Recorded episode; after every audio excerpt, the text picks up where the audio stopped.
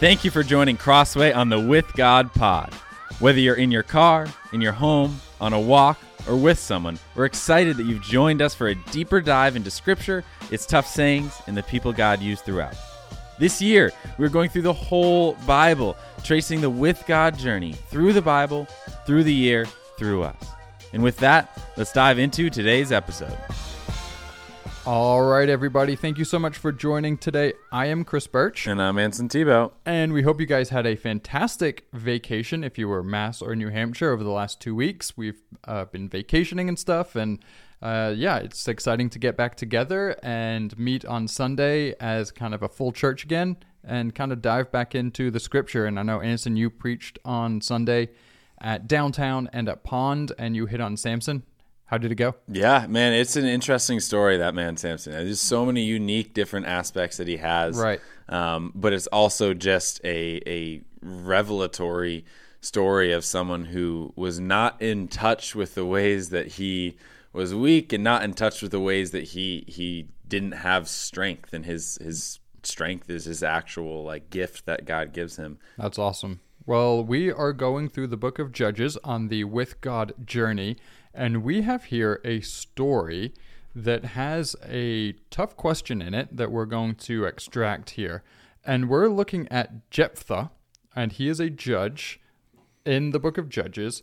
And what we run into here is he basically makes a kind of a vow with God where he says, If you give my enemy over to me, when I get home, whatever walks through the door and greets me, I will sacrifice. Really odd, right? Super odd. I'm not sure how many people kind of do that and like what is going through his mind as to like, oh, there's a mouse in my house that is really annoying me. Hopefully that thing comes out first. But no, what comes out first is his only daughter. So I have no idea what he must have been feeling when like she runs out and is like, hmm. "Dad, what's up?" you know. So I think that's kind of the story, right? So what do we do with this God who uh, we've seen in the past, right? He requires sacrifices. We can look at Abraham and Isaac. Um, and so these human sacrifices, what do we do with that? Yeah, this is a really, really fascinating one, and we're not touching on it on a Sunday morning sermon. So we we're, we're, we went through the book of Judges this upcoming week. We'll be touching on Ruth. So this is one that's just woven into the story that we weren't able to touch on on Sunday. So we wanted, if you were reading along with the book of Judges with us, we wanted to touch on it because it's it's so it's so shocking in, in, in a way of, of the first thing that comes out of his door is his only daughter his only child that he has vowed to sacrifice to the Lord. So what what does this mean? And there's a couple of different different thoughts on this. Some people, like the book that we're primarily using for this this podcast, the the tough sayings in the Bible, is is literally says that they believe that Jeph, Jephthah sacrificed his daughter. That that was what happened. Like he he offered her up on the altar and and sacrificed his daughter.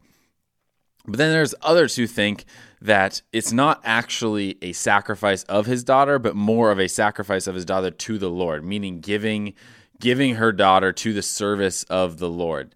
Um, and and there's arguments on on both sides. To start with the with the latter one that this was a sacrifice um, to the Lord is is an argument begins with that Jephthah was included in the Hall of Faith. Hebrews 11, this this chapter that powerfully walks through Scripture and and sees these are people who showed faith in the Old Testament, who um, were were a part of God's work, whether that be Moses, whether that be Abraham, whether that be some of the other judges that that made their way in.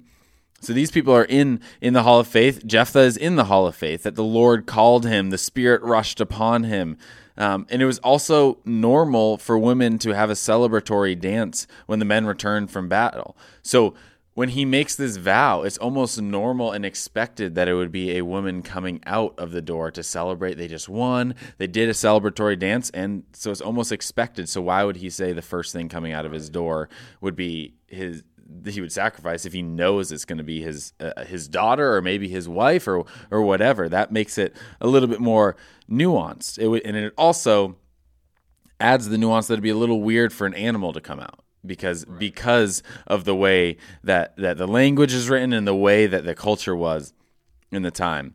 Um, and the language they they argue that the language used for sacrifice is symbolic and not actual, meaning it's not a sacrifice of killing, it's a sacrifice of I'm giving her up for the Lord, meaning she is going to serve the Lord. Um, and then one really unique thing that if you read the read the text, it you it almost like really makes you question what is going on is the fact that right after the daughter comes out and everything, she asks for two months to go lament her virginity. And this is really interesting. And they the people that argue that it wasn't an actual sacrifice use this as a way of saying this wasn't she wasn't actually going to be sacrificed, meaning that that her service to the Lord meant she wasn't going to have kids, meant she wasn't going to have a have a husband, meant she wasn't going to to be in a marital covenantal marital relationship. So that was worthy of lamenting, and that's what they they argue. Um, it, it, argues that, and then it also reiterates later in the text. This is in Judges um, 11, 29 through 40. It reiterates later in the text that she never knew a man. So it talks about her lamenting, and then it talks about how she never knew a man. She never was able to have a family, was able to have kids because her, she was sacrificed Yeah. for the Lord, not in a her blood was sacrificed, Right. but her life was sacrificed and given to the service of the Lord. You think of Samuel, who was given to the Lord when he was born. You think of Samson, who we just talked about, a Nazarite who was was given to the service of the Lord from from birth. So those, those are some of the arguments from their side, and then from the the hard sayings of the Bible, the the book that we're using is is it argues that the text literally does mean that he sacrificed his daughter. It says that they they would argue that the text says nothing about her giving being given to the service of the Lord, and it rather does suggest she is given as an offering.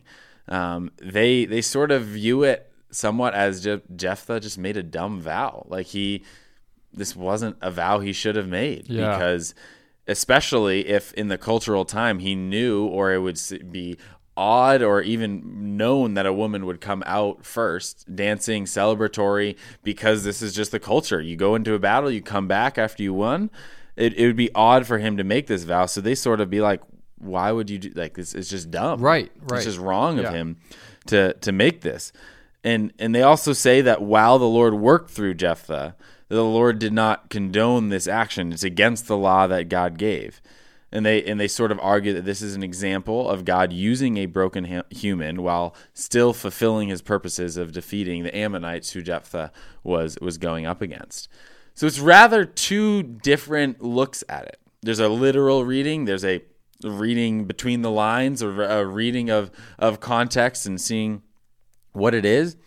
And and one thing that we we want to do here on this podcast and and I'm not saying which one I fall into Right. because I don't know. I, I like reading the context. If you read it literally, it literally sounds like he sacrifices his daughter, and it also Yeah. talks in the text about how years after they would lament. that They would lament, I think, for four days of of this time, which would suggest maybe it would be she was sacrificed because it'd be really weird for people to lament years upon years for someone's virginity, like she went to lament. And also lamenting even serving the lord which you'd think would be like a good thing i understand maybe Mm-hmm. lamenting for a bit in the fact of like you know okay i was going to do this with my life and things like that but now i'm going to serve it to the lord so i'm going to lament that but then it should be i don't know not necessarily a celebration but then Yeah. to years later to be lamenting serving the lord Yeah. i can see the argument for that too Yeah. So it's it's really interesting if you look at it. But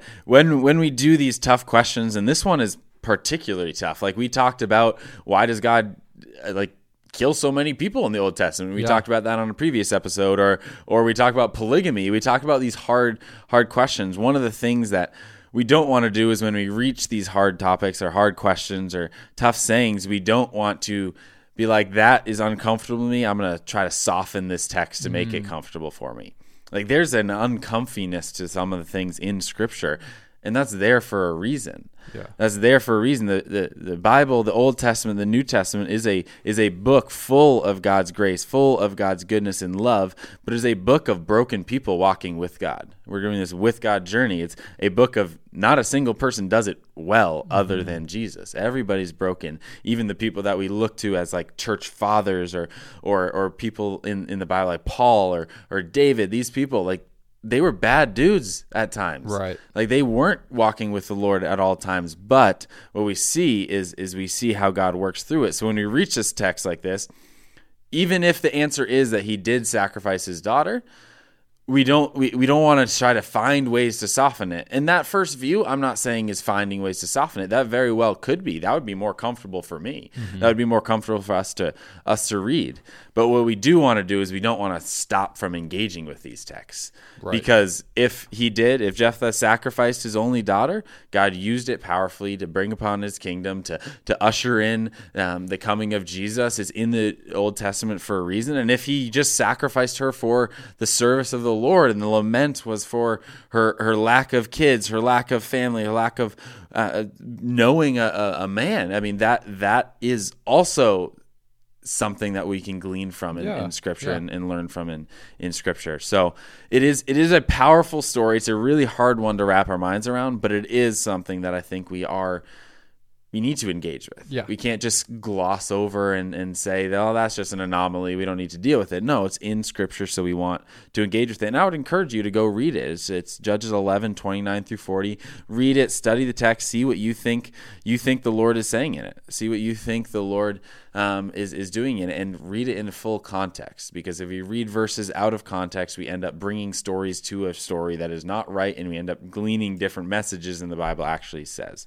one of my one of my mentors says context is king. Yep. Like if you take verses out of context, one of my favorite Philippians four thirteen, a verse like widely taken out of context says, "I can do all things through Christ who strengthens me," which does not mean I can go lift my car or or go fly around. What it means is that I can be content in all situations because of Christ. And that's what Paul's talking about as he's writing from prison. So when we read these, we want to read them in context. And in this context, you get these two little standpoints and it's a hard one to to to land on because it's an uncomfortable situation but yet we do know that the lord works in and through it Yeah, it definitely feels like understanding the culture back then and kind of what was going on would definitely help piece this story together.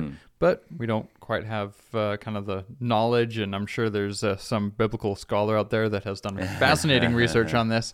But uh, yeah, we're just kind of skimming the story, the top part of this, and uh, it is, as you said, very interesting, unique, uh, just kind of vow. Like I don't know where that came from, so why weird. you would, you know, if he just where that idea came god from. didn't ask for the vow either Right, it's not he like offered it yeah, up Exactly. it's And- super weird yeah, and I mean, how many things are coming out of your door? that, like that's what I don't get. it's like humans Yes, are coming out of your door it makes Yeah. no sense that's why like the the the book we're using literally is just like he was dumb Yeah. like what is he doing Yeah. So anyway, I'm sure there's more to unravel there. But uh, if you guys have any more kind of uh, knowledge or history on this, like please write to us. I want to uh, hear from you because this is just an interesting story. But anyway, enough of that. We are going to look at Ruth on Friday. We hope that you can join us for that. Uh, we're going to learn more about Ruth on Friday and then uh, heading into Sunday's sermon as well. So, Anson, thank you so much. We'll see you later. see you chris Thank you for joining Crossway on the With God Pod. Make sure to catch all our content on Sundays and during the week. See you next time.